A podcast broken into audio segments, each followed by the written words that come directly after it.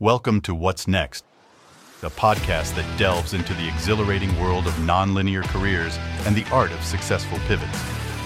Join your host, Tamira Lechner, as she explores the diverse pathways of entrepreneurial spirits who thrive while working and playing across multiple disciplines. Whether you're firmly established in your career, contemplating a change, or simply seeking inspiration, these conversations with fascinating people will ignite your curiosity and inform your own journey. Tune in to discover how mindset and action plus your own secret sauce can lead to extraordinary personal and professional growth, no matter where life takes you. Welcome to What's Next, my podcast that delves into the exhilarating world of nonlinear careers and the art of successful pivots. I'm Tamira Lechner, your host and fellow nonlinear pather. One thread that has remained throughout my career is that I follow my curiosity and desire to help people be their best so they can do their best work, hopefully leaving the world a little better than I found it. Today, I want to talk about what happens when you're in the messy middle of that non-linear pathway. However you got there, whether you decided to take a leap and switch careers, whether you were laid off, let go, maybe you've had some time away for parental leave and you're coming back, or maybe you are retiring. Whatever has provoked you to be at this pivot point, something that is common to many of us is hitting a place where there's a fairly large sense of discomfort. I was speaking to one client the other day who has applied for 100 internships. This client is just finishing their master's and they're looking for the beginning of their career. So rather than this being the messy middle, it's their messy beginning. And what I heard from this individual was a real sense of questioning everything that had come before. Did I choose the right school? Did I choose the right program? Have I done all the things I can do to set myself up for success? And then a fairly large anxiety. And this really got me thinking about the human desire to feel like their life has meaning. I was on a call through a Harvard Flourishing group that I'm a member of, and Zach Mercurio was speaking about the science of mattering.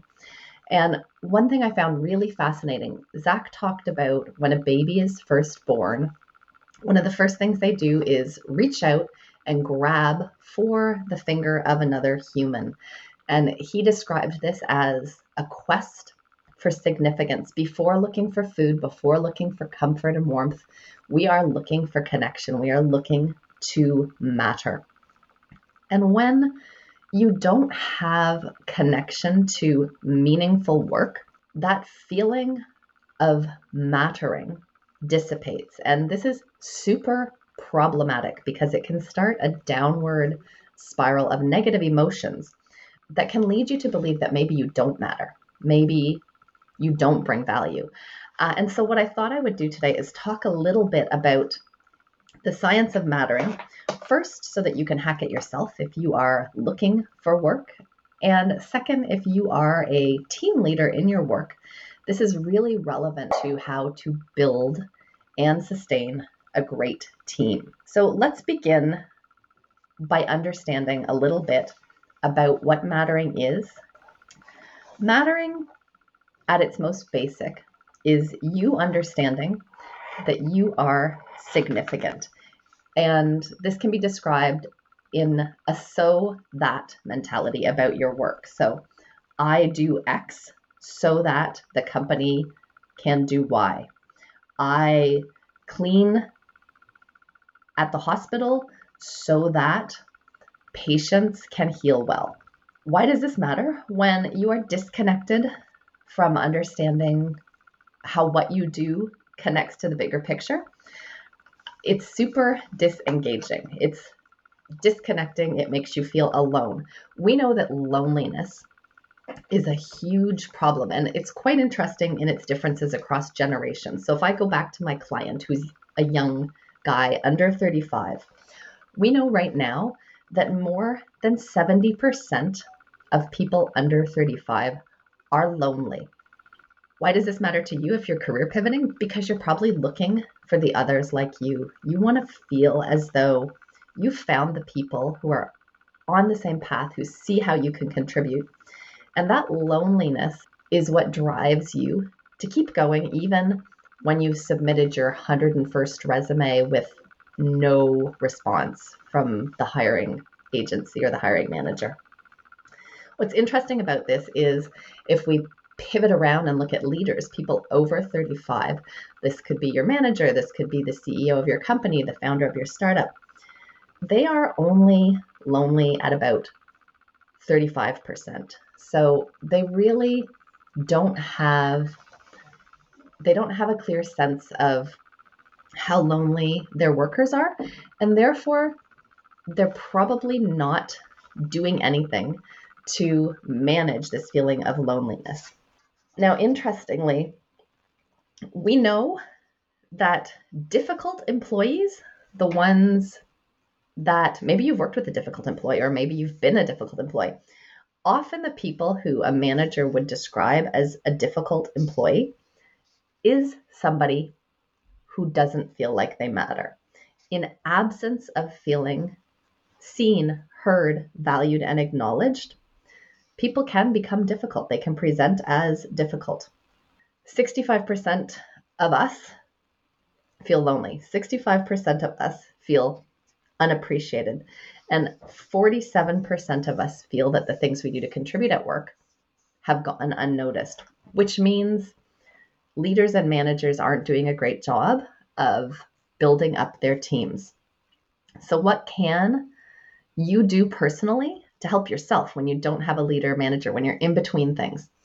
You need to notice, pay attention to the ebbs and flows of your life, and really acknowledge when things are hard, when you're struggling. And I'm going to talk about struggling again in a second. Then you need to affirm that this is a common situation. You are not alone. You are not the only person looking for a job. You are not the only person who's been let go. You are not the only person who has had a loss, who feels ill at ease, who feels unwanted, unneeded, unsuccessful. And then from there, looking for the places that need the skills and strengths that you have and talking about those in your cover letter, in your resume, super helpful to finding your what's next. Shifting gears a bit, I'm going to talk about the 5 80's. And the 5 80's, first of all, I have to tell you a story. I have a deer in my front yard, a deer like an animal deer, doe deer, Bambi. And in Victoria, BC, where I live, we have an overabundance of deer, and they tried to sterilize them. The ones who had been sterilized, the females, were given tags on their ears. And we have a deer that lives in our front yard whose tags say 80. So we call her 80. And 80 has had a lot of children. So her sterilization clearly didn't work. We've seen her raise quite a few babies over time. Anyways, whenever I think of the 5 80's, I think of 80 in my front yard. So let me tell you about what these 5 80's are. And this is about struggling. This is about that messy middle. So 80% of us say that we can see when a colleague, a friend, a coworker, a boss is struggling. But interestingly, that same number, 80% of us say that we are not seen when we are struggling, that the others around us don't notice. 80% of us don't let people know that we are struggling. We don't talk about it. We don't bring it up. We think that doesn't belong in this conversation, in this relationship.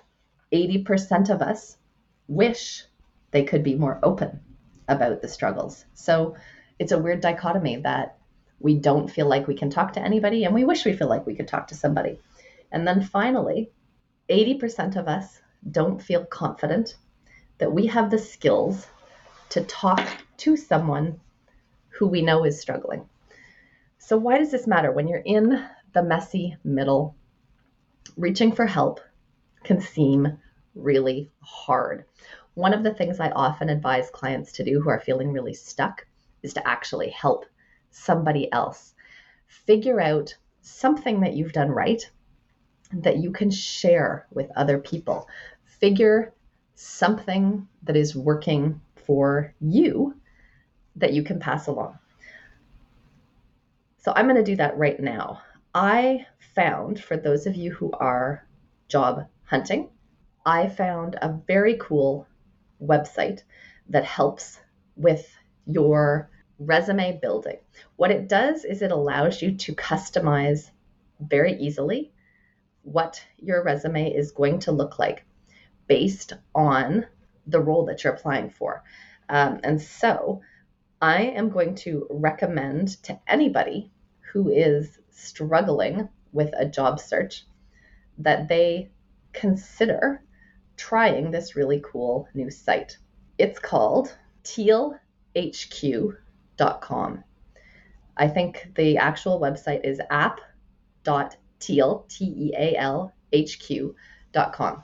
And the reason I'm recommending this is I have heard so many people who are in this messy middle complaining that they need a different resume for each role, but the time it takes feels really overwhelming when they don't get a response. Communication is a giving and a receiving, and often when you're job hunting, you feel like you're not getting any responses. So this tool allows you to have a template. For example, for my resume, I'm multi-passionate.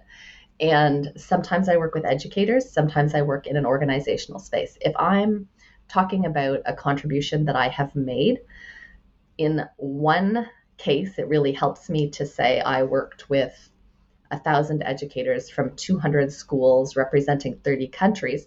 Someplace else, it's going to make more sense for me to say I helped organizations in 30 countries with a culture change transformation. Both of these things are talking about the exact same situation, but an organizational hiring team are going to see the culture transformation and not be interested in the educators, the schools. But every time having to change this in my resume takes a lot of time. When you go into tealhq, you can have both versions, and you can just turn one on and turn one off. You can actually have master versions of your resume that talk about your different passions. My daughter is a screenwriter and a music producer, and having a resume for both is challenging because there's a lot of overlap. She can have a template that is her music producer template, and then she can have a second one that is her screenwriting or showrunning version. So this is, I'm not getting paid by tealhq, but I super recommend this as a tool for those of you in the messy middle.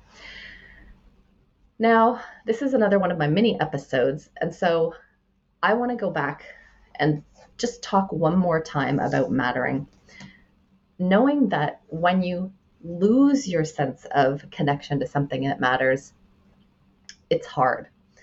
It is an emotional burden that stays with you. It can cause sleeplessness. It can cause you to ruminate. It can cause a negative downward spiral of emotions. And so I want to recommend that you really do some work to take care of yourself if this is the situation that you're in.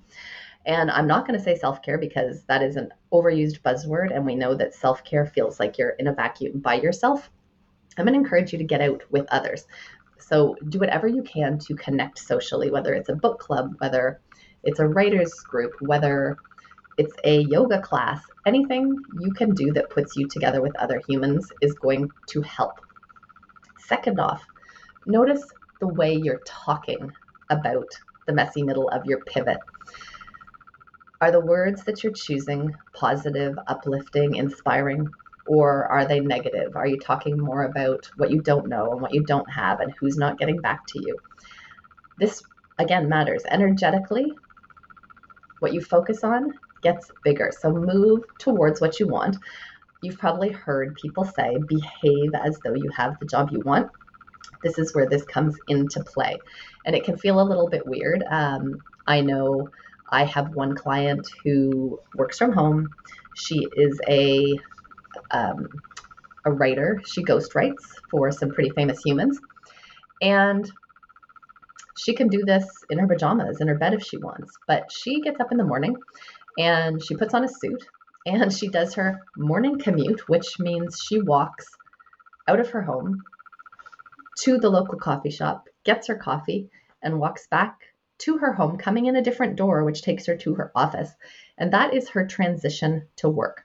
I'm going to encourage you to do this as well, to behave as though you are doing what you want to do.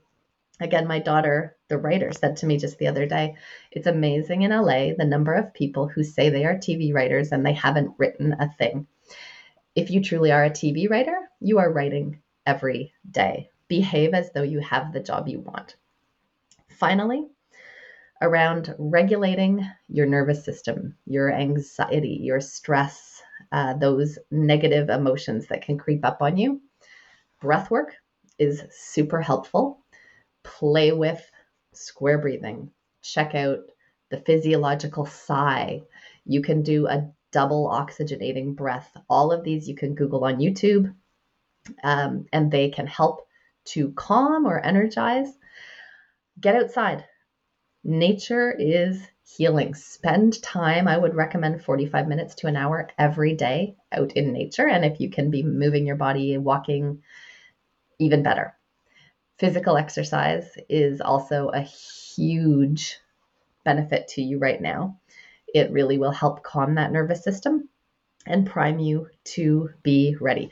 If you've ever seen Tony Robbins, the I Am Not Your Guru Netflix Tony Robbins guy, the motivational speaker, he physically primes his body every day before doing his work. He did this when he was nobody. Nobody knew who Tony Robbins was, and he still does this to this day. You can Google how Tony Robbins primes his body physically. Do this every day. It will absolutely help you. I know this hasn't given you the job you want. I know this hasn't magically changed your world, but I do hope that by tuning into this mini episode about mattering and managing the messy middle, that you've grabbed one or two things that might help along the way. Feel free to connect with me on LinkedIn. I have many more of these strategies that I'm happy to share. Thank you so much for tuning in today. And remember, the next chapter of your story is on the horizon. It is ready to unfold.